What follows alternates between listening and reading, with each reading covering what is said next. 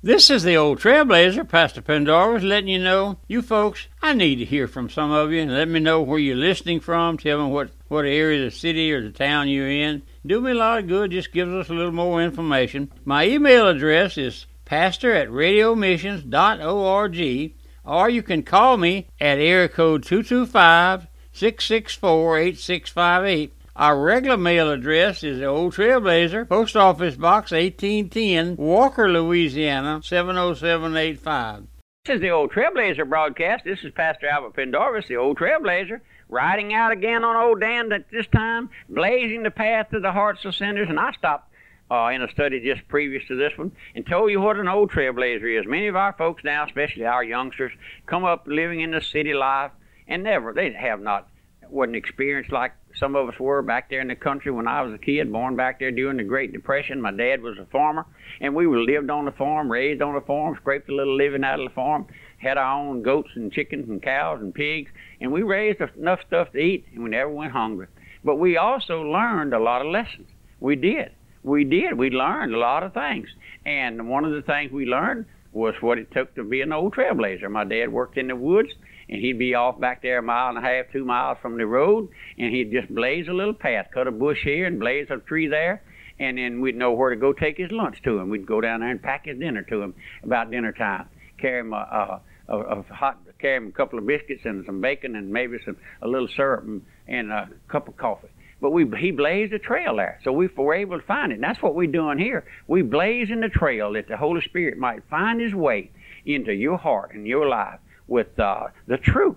That's what we were speaking about in our last uh, message, last lesson. How that God's man is to bring God's word, and we know that all of this, uh, these people who have who have taken the God's word and misinterpreted it and twisted it and messed it around and and uh, they never know the truth. They haven't never found the truth. They don't know the truth if they met it in the big road, as the old fellow used to say. But God's man, God's messenger, is to bring the truth. And we'd taken time out there to give you just a little bit of the commission of God's man, and I want to give you what the Lord gave me when He called me here as a pastor at the First Baptist Church of Algiers here in New Orleans. In first in Second Timothy chapter 4, if you know anything about your Bible, you know exactly what I'm going to say. I charge thee. All right, I charge thee. That this is the Lord's word. I charge thee, trailblazer. Therefore, before God and the Lord Jesus Christ, who shall judge the living or the quick and the dead at his appearing and his kingdom. Now listen what he charges me with. And every man who stands behind his pulpit, he don't charge you to stand there and to tell folks how to how to have a puppet show. He doesn't tell you how to have a, a Christmas cantata or Easter cantata. Uh, he doesn't tell you how to take a bus load down to New Orleans to the Mardi Gras or to the beach over there where the casinos are. The Lord doesn't tell you that, Pastor. The Lord doesn't tell you to send your youth minister with a group of old seniors over there to play the slot machine. He doesn't tell you to do that. No, sir. He's so explicit. He's so punctual. He's so right on the money. He says, preach the word. Preach the word, preacher. Be diligent. Be diligent in season and out of season. What does that mean? Call names. Call names. Stand up in your pulpit. Call sin sin. Oh, I have the reputation of being hard on some folks. They call me a hellfire and damnation preacher, but I'm not. No, I bring you I bring you the good news that Christ died for sinners. I tell my radio audience, my listening audience, my congregation here many, many times in a, in a, in a, in a week or two's time, I tell them that there's no sinner beyond the reach. There's no sinner beyond the reach of God's arm. God's arm is not heavy. Uh, ear is not heavy that he can't hear you first, and his arm is not short that he can't reach you. Did you know the Lord is not short in his hearing and in his arm? No, it doesn't matter. Oh, he says preach, but he says be instant in season. Now, if you're living in sin, if you're living in sin, you're you're you're you're breaking God's uh, commandment. Every one of them, you're sinning against God. And if folks come here in my congregation, if you're out there in my congregation, in my radio audience, and you're living in sin, shacking up, robbing God, doing those things, then I call a halt to it. I call your name.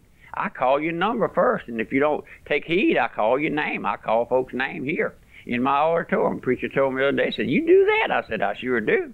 And I, he said, "They hadn't run you off yet." I said, "No, because they can't run me off. They don't pay me anything, so they can't run me off. You can't fire a fellow unless you stop his pay, and I don't draw any pay, so they can't fire me." Oh, they could make it hard for me, but these brethren who stand behind me here, they go out and preach the same thing I do. They preach harder than I do. I believe from what folks tell me, and the results that they're getting uh, uh, sets it forth that they know they know the Lord, and that they're bringing. Thus saith the Lord. So the Scripture says, "Be diligent in season and out of season. Reprove." That's what reprove means to call sin sin. And then what does it say? And what does it say then? Rebuke. Rebuke. You ever been rebuked? Oh, I have. I've been rebuked many times because I was a great sinner. I was a terrible sinner. I was, and the Lord has rebuked me. The Lord still rebukes me when I walk out of His will. He, he lets me know that I'm walking out of His will. And then He says to exhort with all long suffering and doctrine. I exhort my folks. I don't. I'm not mad with anybody. I never get mad with my folks. I never get mad with you, sinner. No, you can't sin enough to make me angry with you because my heart, I have a new heart, and that heart longs after you. That heart longs after your soul. Oh, I don't agree with your your your what you're doing. I don't agree with your your uh, abandoning your family. I don't agree with you drinking and carousing around and and shacking up and your immorality and all. I don't agree with those things. I'll tell you about them, but I don't get mad with you. Oh no, I bring you the good news that Christ died for sinners. If you turn to the Lord, turn to Him, turn to Him, He'll save you. He'll save you. It'll be a wonder of wonders. Did you know who the Lord saves? You ever stop and think? You know, we think that you got to clean up and primp up and pet up and wash up and scrub up and get rid of all the sin. You know, you can't get rid of a sin, or you can. You can. The Bible says, "Forsake to forsake all." Surely you're going to forsake your lover. Surely you're going to forsake your love, your lust and pleasure. But my friend, that doesn't save you. What is it that saves you? The blood. The blood.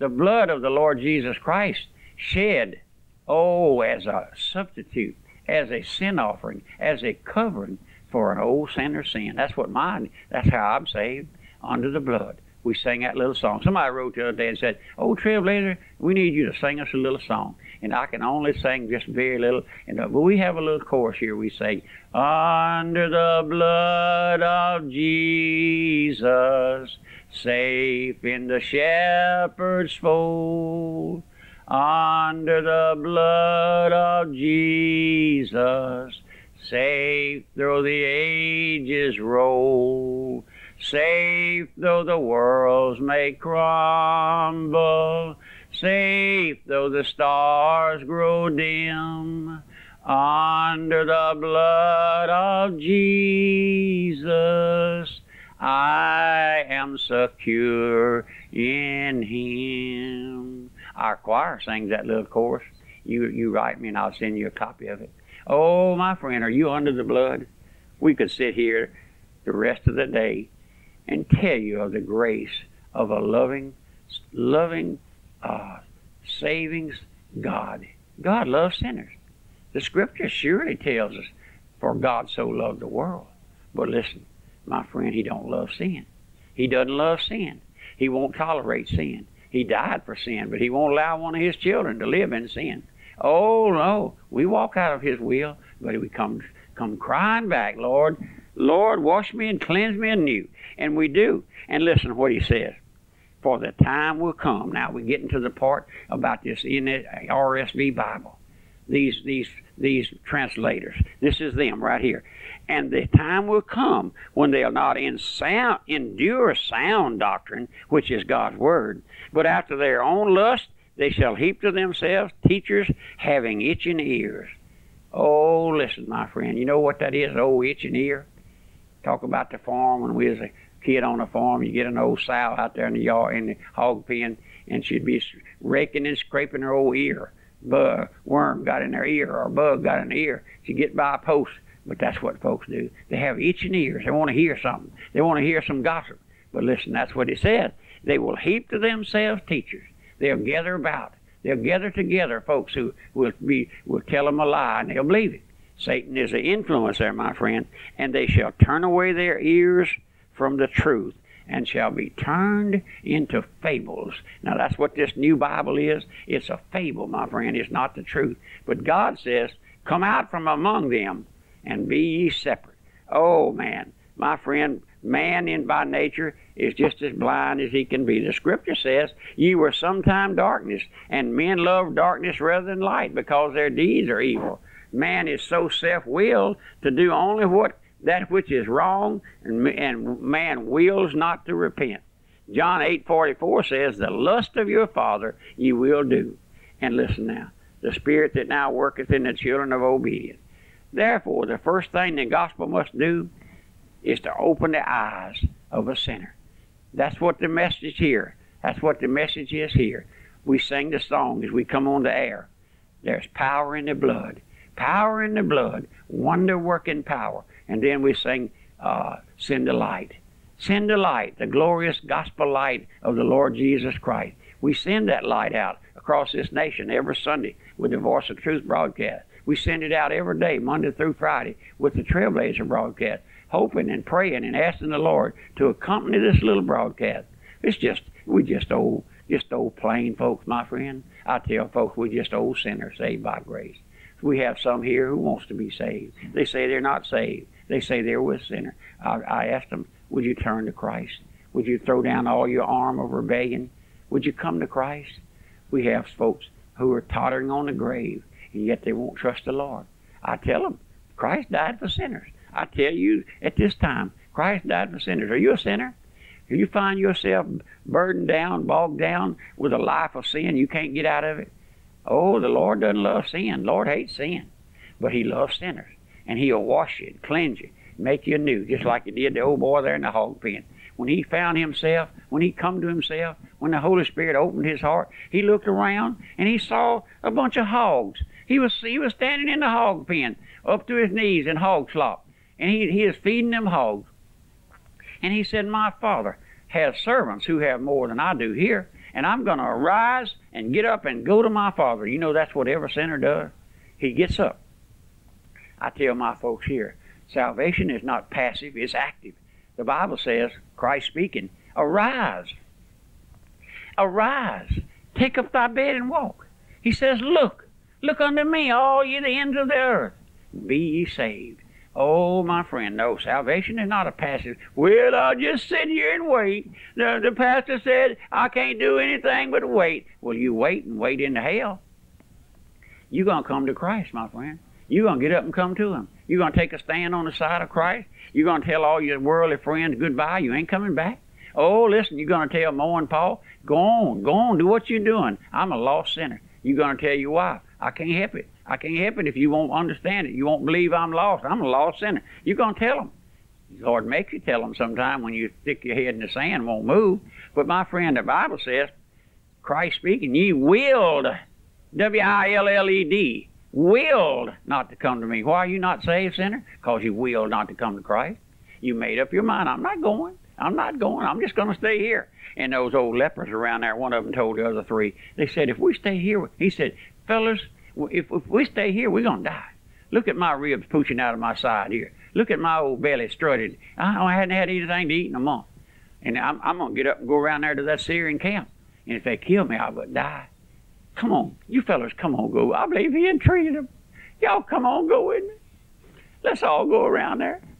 Let's all get lock arms and go around there and see if we can find something to eat. And when they did, what'd they find? Oh, the Lord had gone before them, run the Syrians out, and left the food galore, enough that they went to crying and shouting that there's food aplenty. Oh, my friend, this is the old Trailblazer broadcast.